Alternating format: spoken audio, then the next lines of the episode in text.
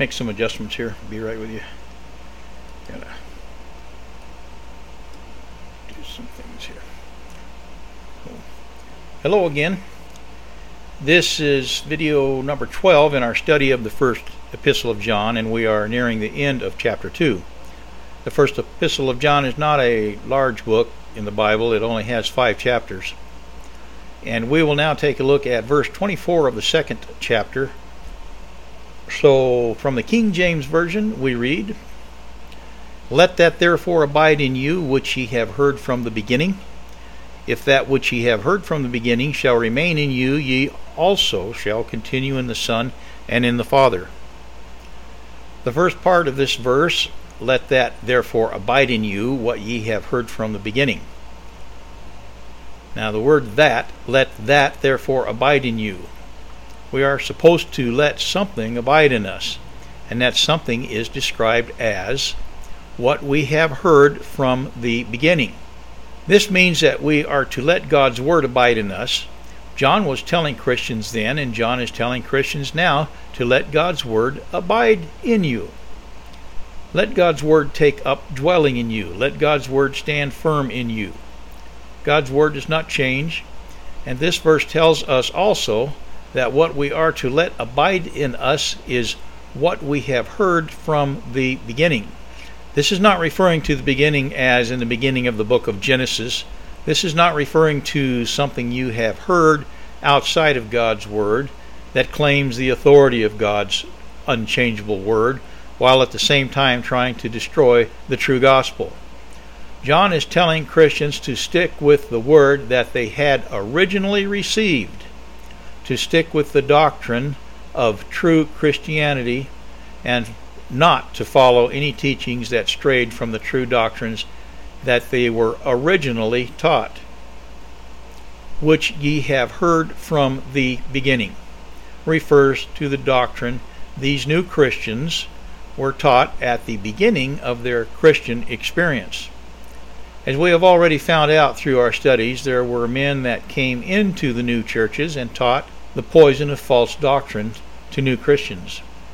These teachers of false doctrines were antichrists. They were opposed to truths in God's Word having to do with Jesus. In our study, we have also learned that these antichrists still exist today.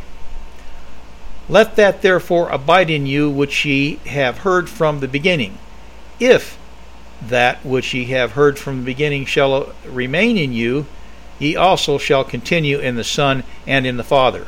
There is something you and I can do to ensure that what we have heard from the beginning does remain in us. There is something we can do to ensure that God's Word dwells within us, and we are doing that something right now at this very moment. We are studying God's Word. We are reading God's Word. And as stated in this verse, if we do allow God's word to dwell in us, ye also shall continue in the Son and in the Father. Why is this so? In the book of St. John, chapter 10 and verse 30, God's word declares, I and my Father are one. And the book of St. John, chapter 1 and verse 1, in the beginning was the Word, and the Word was with God, and the Word was God. In Romans chapter 10, verse 17, we are told, So then faith cometh by hearing, and hearing by the word of God. And we've heard these verses before, but we need to hear them over and over again. So let's read once more our study verse from the first epistle of John, chapter 2, and verse 24, and perhaps it will mean a little bit more to us after having delved into it with a little effort and curiosity and desire to learn. Let that therefore abide in you which ye have heard from the beginning. If that which ye have heard from the beginning shall remain in you, ye also shall continue in the Son and in the Father. We need to read God's Word in order to stay strong. We must take the time to do so. There are many things that work against us taking time to read God's Word each day. Let's fight that. Now let's take a look at verse 25. 1 John chapter 2 verse 25. And this is the promise that he hath promised us, even eternal life. John encourages believers with these words in verse 25. We must hold on to Bible truth. We must keep in our hearts and minds the truths concerning the incarnation and the virgin birth of God's Son. If we do so, there is a promise, and the promise is from God to us. And the promise is that we shall have eternal life. Eternal life is the result of believing in the Lord Jesus Christ and realizing that we have sinned and repenting of those sins and receiving Jesus. How do you receive Jesus? You receive Jesus by faith. Remember, one of the Bible verses that we have already visited, Romans 10:17. So then faith cometh by hearing and hearing by the word of God. There are many people who run mentally and perhaps run physically as well when they hear such words as repent and receive Jesus. Many people don't want to hear such words. Perhaps they are tired of hearing these words, or perhaps they think there is something kind of some kind of mystery that they are just not willing to grasp or wrestle with when it comes to receiving Jesus as their Savior. Perhaps they think that Christians are a strange lot, so they just don't want to have anything to do with them. Perhaps they think that Christians are imperfect. Perhaps a Christian did them wrong at some time, so they don't want to be like that person. Things of this sort are nothing more than excuses when you really look at it, because receiving Jesus as your Savior has nothing to do with the actions of someone else unless you allow that to be the case. People are people and people have faults. Christians are people, and like everyone else, they will do some things wrong. If you are looking at what is wrong with people, and that is the standard you use to determine how you will respond to God's Word, you are hurting yourself. Even though we are on verse 25 of the second chapter of the first epistle of John, I want to read from another book in the Bible and see if we can make a link to what we are studying. I want to go to 2 Corinthians chapter 4 and read verses 3 and 4. They read as such but if our gospel be hid, it is hid to them that are lost, in whom the God of this world hath blinded the minds of them which believe not, lest the light of the glorious gospel of Christ, who is the image of God, should shine unto them. The God of this world mentioned here is Satan. Satan is not some vague electromagnetic, impersonal, dark matter mist that floats around ruining your day and making the lettuce go bad in your refrigerator. Satan is a real personality, and Satan has agents working for him and working against God and God's Word in ways that we cannot even begin to grasp. Satan can influence men in ways that we can perhaps sometimes understand and also in ways that we may not understand. So at this point, you might be wondering what 2 Corinthians verses 3 and 4 has to do with our study of the 25th verse of the second chapter of the first epistle of John. And that would be just fine. Questions can be good. Now I will read our study verse again. First epistle of John, chapter 2, verse 25. And this is the promise that he hath promised us, even eternal life. Do not deprive yourself of eternal life by turning away from God's word. Do not deprive yourself of eternal life because you look at men and then decide not to put your faith in God's Word because of the actions or conduct of others. Don't let the God of this world blind you to the truth of God's Word by helping you or encouraging you or causing you to reject God's Word because someone else who may or may not be a Christian did something that was wrong or did something that wronged you. 2 Corinthians chapter 4 verse 18 from the New International Version reads, "So we fix our eyes not on what is seen, but on what is unseen. For what is seen is temporary, but what is unseen is eternal." First Epistle of John 2:25, and this is the promise that he hath promised us, even eternal life. Now verse 26. These things have I written unto you concerning them that seduce you.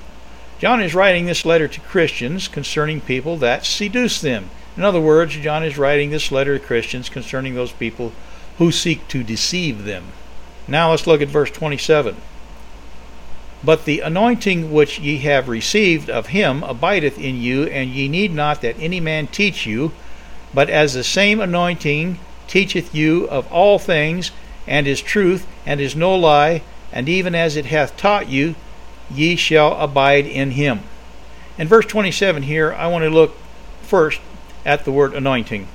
A simple meaning of this word can be the smearing on of oil, such as the anointing of a king or a priest.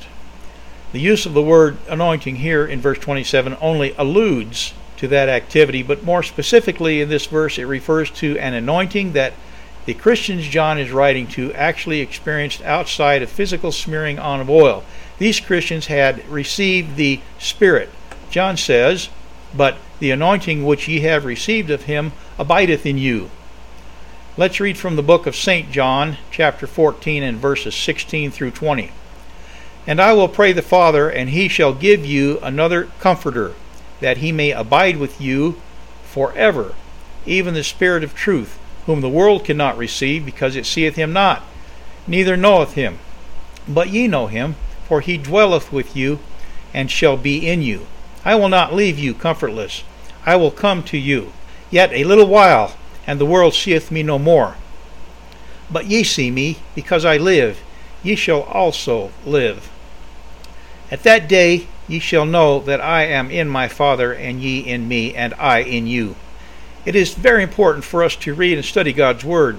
As we have already read in this study, Romans 10:17, so then faith cometh by hearing, and hearing by the Word of God. The Holy Spirit can work in us, but we have to be receptive of God's Word. Okay, we are on verse 27, and I want to read it again so that we can work a little deeper into the verse. But the anointing which ye have received of him abideth in you, and ye need not that any man teach you. But as the same anointing teacheth you of all things, and is truth, and is no lie, and even as it hath taught you, ye shall abide in him. Ye need not that any man teach you. This makes reference to things having to do with Christianity.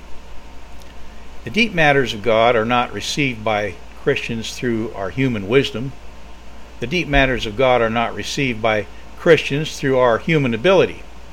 The deep things within God's Word are revealed to us by the Holy Spirit.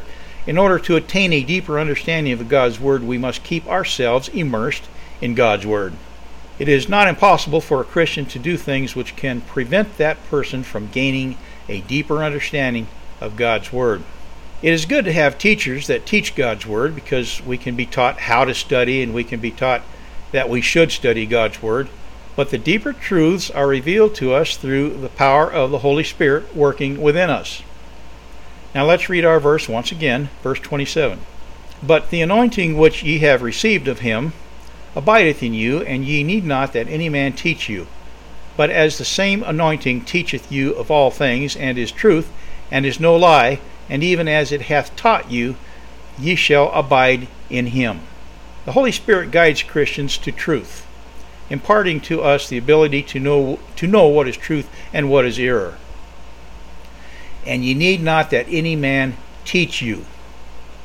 If we study God's word and remain receptive to the guidance of the Holy Spirit, no man will be able to deceive us and teach us error because we will not be deceived so as to stray away from the truth of God's word.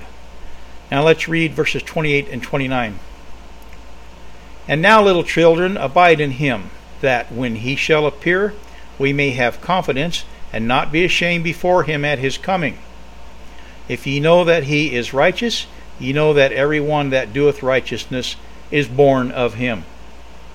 Verse 28 tells us to remain in the Lord, and we will have no reason to be ashamed when he returns. Verse 29 could be a little difficult to understand if it was just taken, just read over quickly and not looked at in its proper context. I'm not saying that everybody should would have trouble with it, but let's go ahead and take a look at it anyway. Verse 29 If ye know that he is righteous, ye know that every one that doeth righteousness is born of him.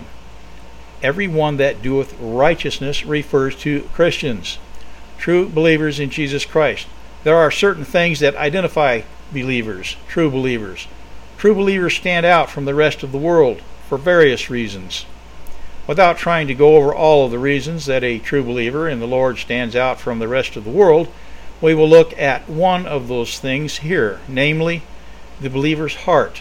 The believer's heart is surrendered to Jesus. In Romans chapter 10 verse 10 we read, For with the heart man believeth unto righteousness, and with the mouth confession is made unto salvation.